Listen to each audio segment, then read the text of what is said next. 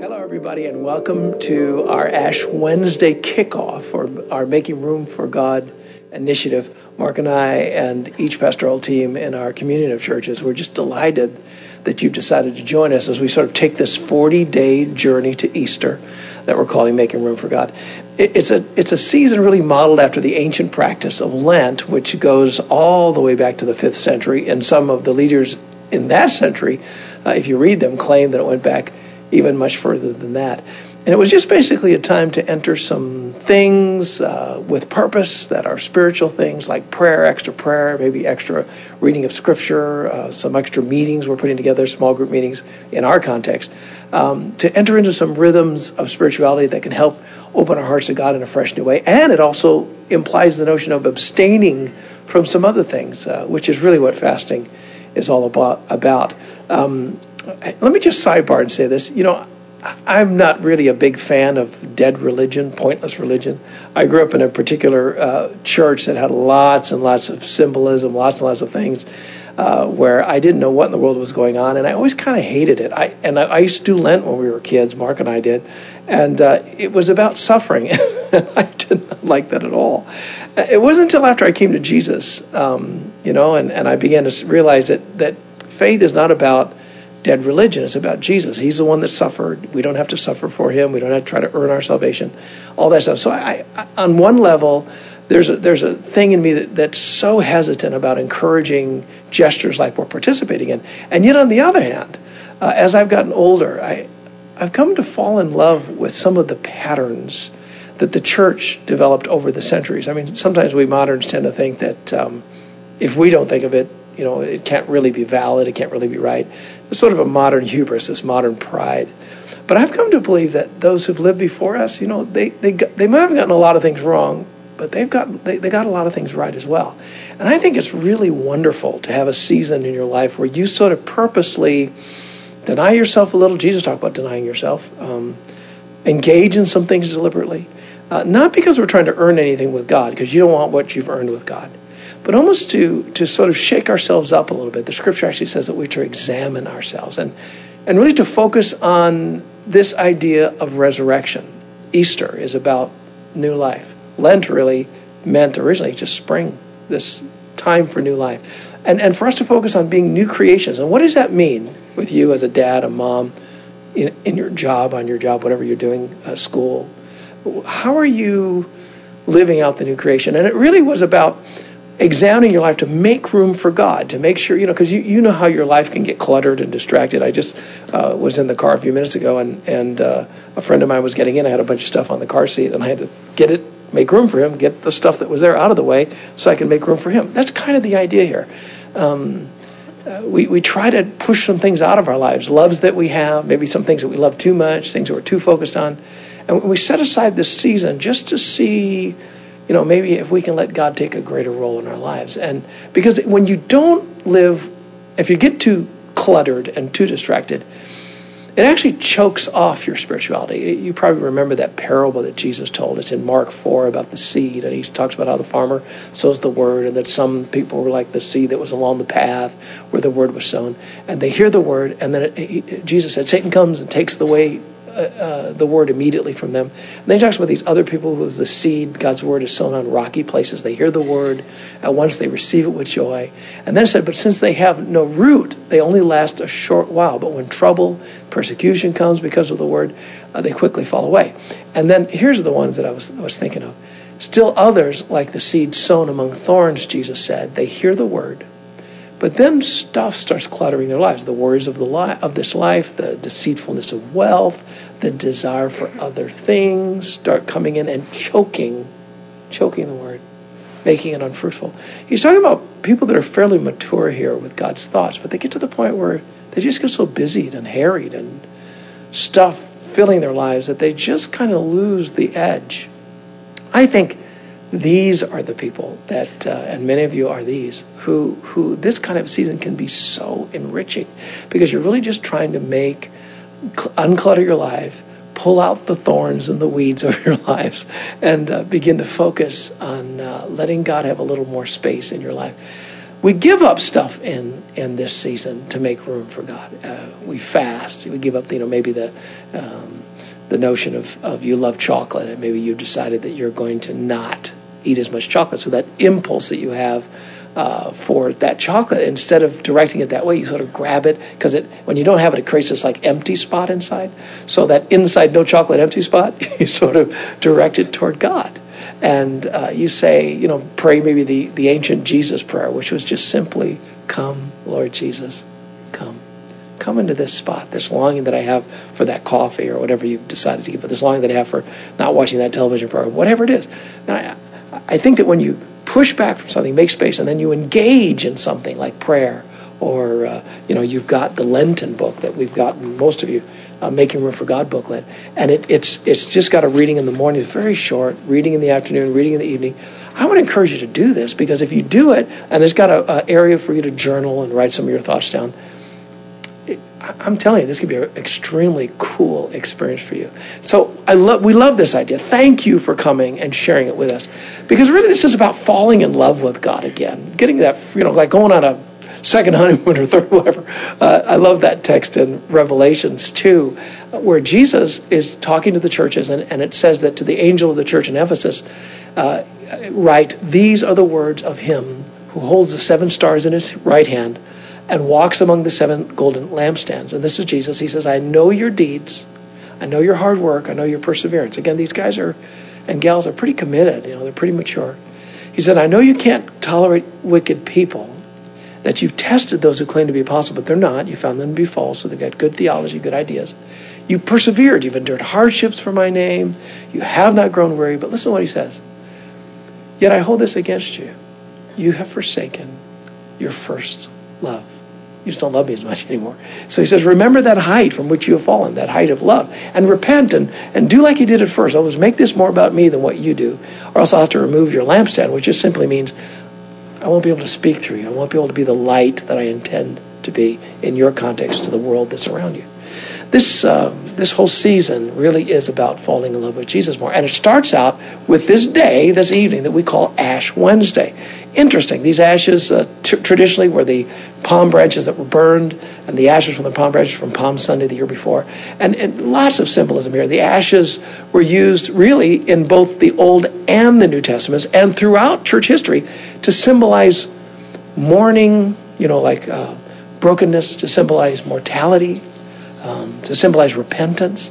Some of us are a little awkward about symbolism because we're much more technological and analytical. We like to fix stuff, but I think we need to capture our capacity to think symbolically, or we lose our soul a little bit. There's something about symbolism that pushes beyond just things into ideas that transform.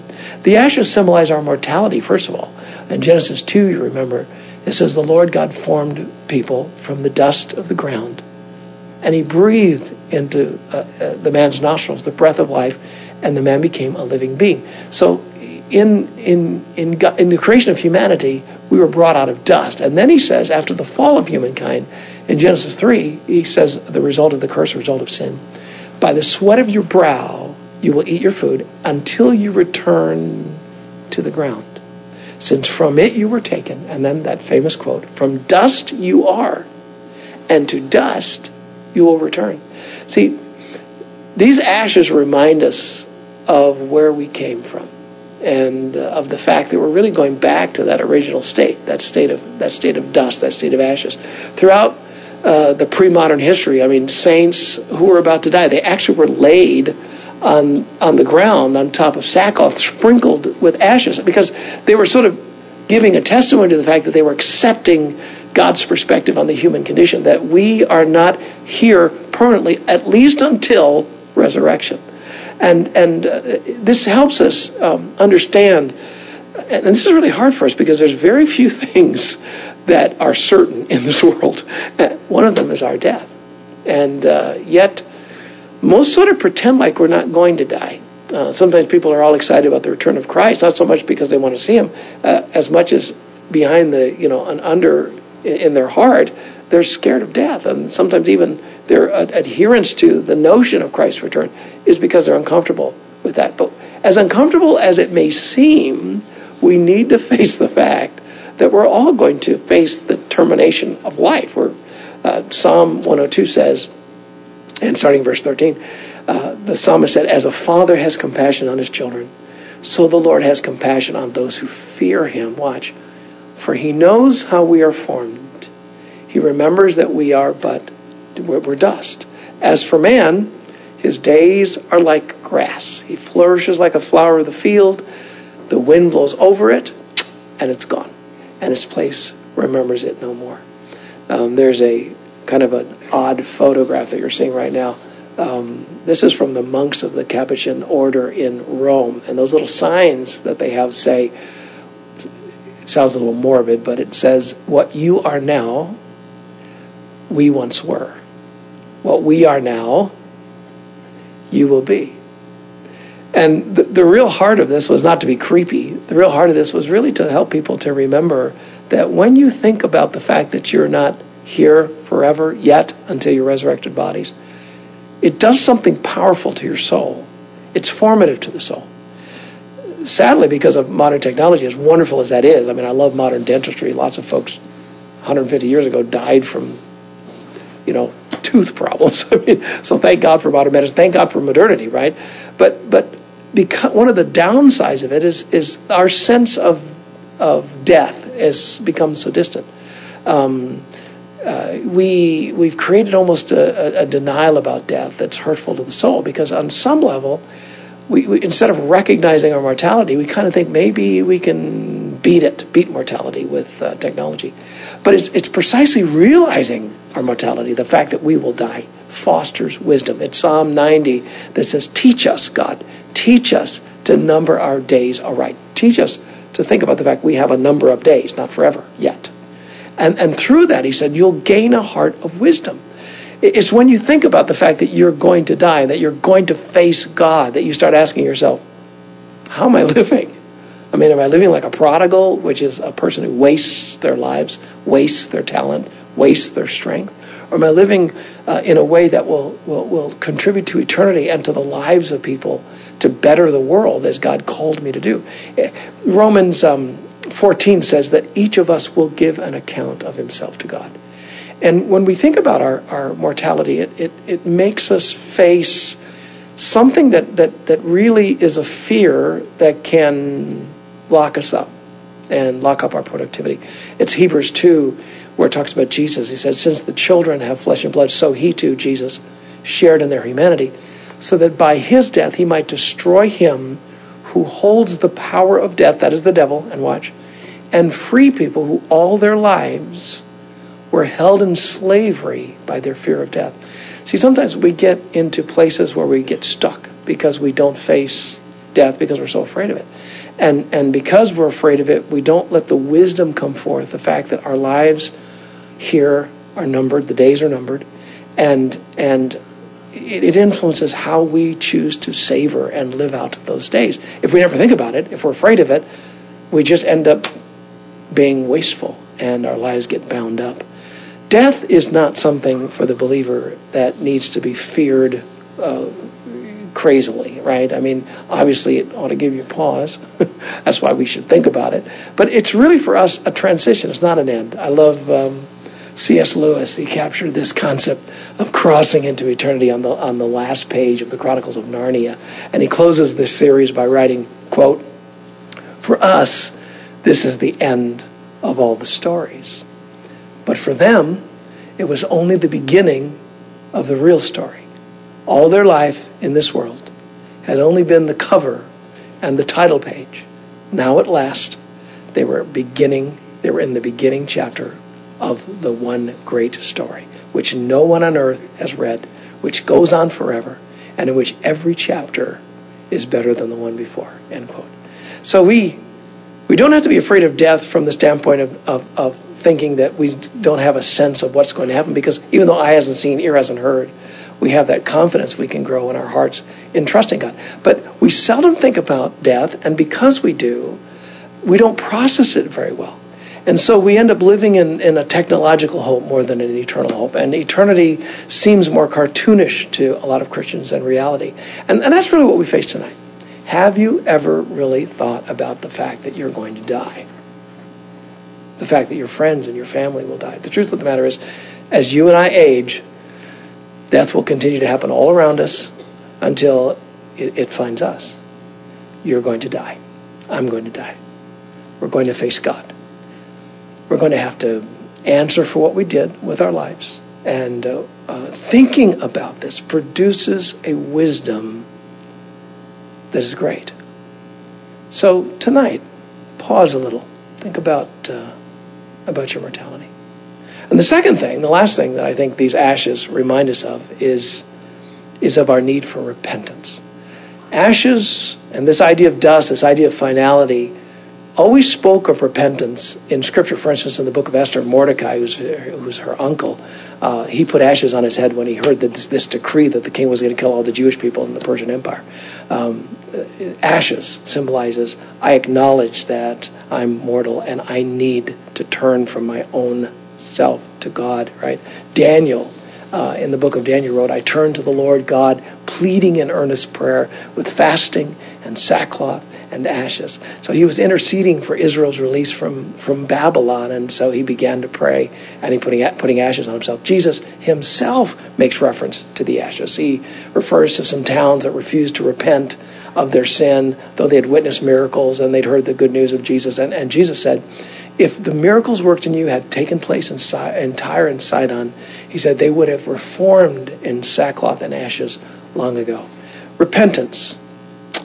It's really a foundational issue in our walk of faith. And this is a great time to actually stop and think about, what do I need to repent from or turn from? In Hebrews 6, it says, therefore let us leave the elementary teachings about Christ and go on to maturity, not laying again the foundation of repentance from acts that lead to death and of faith in God. When we're talking about repentance, we're not just talking about being aware of the fact that you're a sinner. I mean, a sense of unworthiness and guilt and condemnation, that's never something that lives, and it's never the end game when we talk about repentance. Romans 8 says there's no condemnation for people who are in Christ Jesus. We've been made righteous in God's sight. We need to have a righteousness consciousness, right? We need to be aware that somehow we stand before him accepted and loved because of what Jesus has done. But that righteousness consciousness can sometimes slip into a form of denial. And even though you know you're right before God, sometimes you can just be sloppy with your life. And repentance addresses that. Remember, John the Baptist told people, he said in Matthew 3, produce fruit in keeping with your repentance. Don't say to yourselves, we have Abraham as our father, right? Because he says, I tell you that out of these stones, God can raise up children for Abraham. The axe, John says, is already laid at the roots, and every tree that does not produce good fruit will be cut down, thrown into the fire. The idea here is that even though you have been made righteous in your heart, and even though you might be connected to God in some way, that doesn't mean that you can just do whatever you want to do. And if you don't live in a way that's appropriate to your heart, you're going to be cut off. That doesn't mean you're going to go to hell. It just means that you're just not going to be fruit. It means your life won't mean anything. I mean, you'll just be taking up space. John claimed, he said, guys, this is in 1 John.